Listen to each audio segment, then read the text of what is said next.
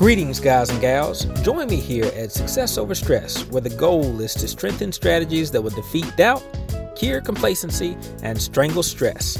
I'm on the road to a healthier, happier, and stress controlled life by taking control of my financial situation. With the right direction, so can you.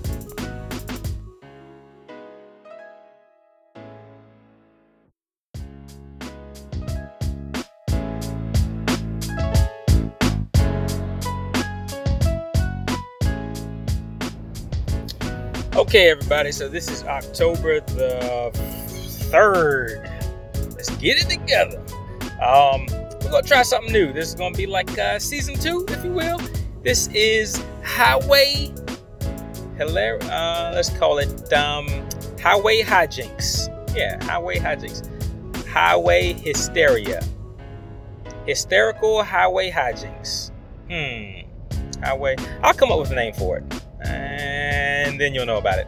But so this is going to be the definitely unscripted version of um, my my path to success.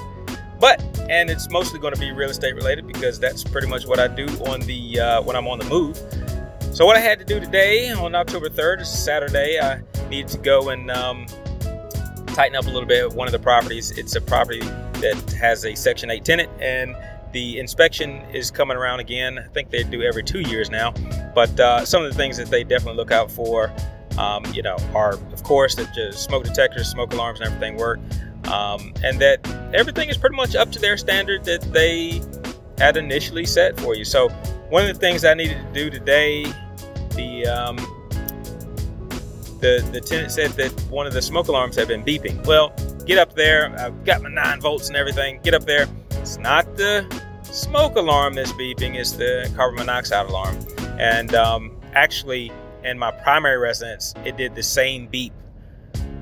And um, it's not the fresh air alarm beep. It's essentially, um, I, I did a little bit of investigation and it looks like smoke alarm or carbon monoxide detectors just have a life expectancy on them. And so when they get toward the end of the life, they have this uh, kind of a constant beep that just lets you know that it's time to do something with that device. It's not the batteries, it's not that the batteries are low, but um, it's just that the device is toward the end of its life, which, in all actuality, I think that's a great idea, right?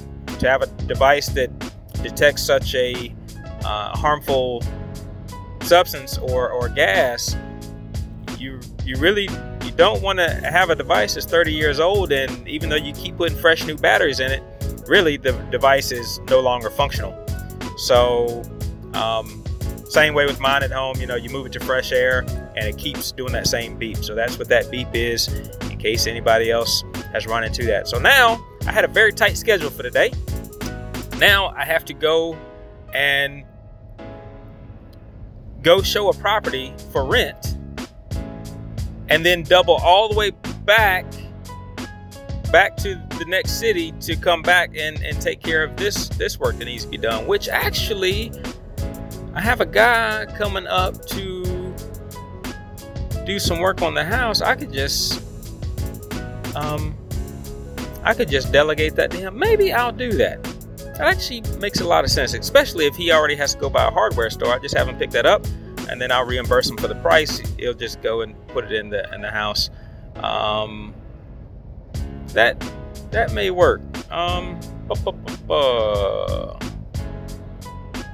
yeah. So anyway, I'll get back to that. Um, all right. So my next stop is to go show a property that I've been working on for a while, and it's uh, available for rent. So I've got a showing um, like a it's it's an open house, if you will. So there's a time period of half an hour where people can just kind of drop by.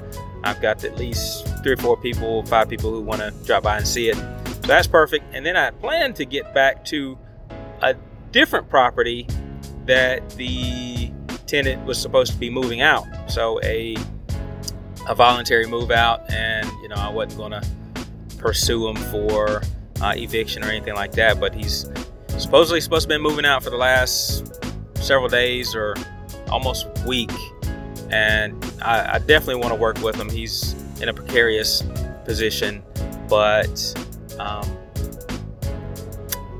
communication isn't um, isn't isn't the best. It isn't free flowing, so I have to kind of keep trying to touch base. I was just going to drive by there, drop by there today, but since I have to double back, I may not be able to do that. Oh, oh. What I'm saying, guys, if you are going to do your own property management, definitely have a schedule. Definitely know what's on your schedule and try to plan ahead. Some things you can't plan for, like this. Um, this event, I had planned for it. I had the nine volts for the smoke alarm. I actually had some new smoke alarms in the back of the truck but this isn't a smoke alarm issue, it's a carbon monoxide issue. So, uh, note to self keep at least one or two spare carbon monoxide detectors with my uh, spare tool kit or tool chest, if you will. Um, you, you, you have to live and learn. You have to you have to make notes and grow from your experiences. If you don't, then I promise you'll be doing the same thing for the next 20 years. So get smart, get educated, take some notes, grow. All right, this is Eric. I'm out. Peace.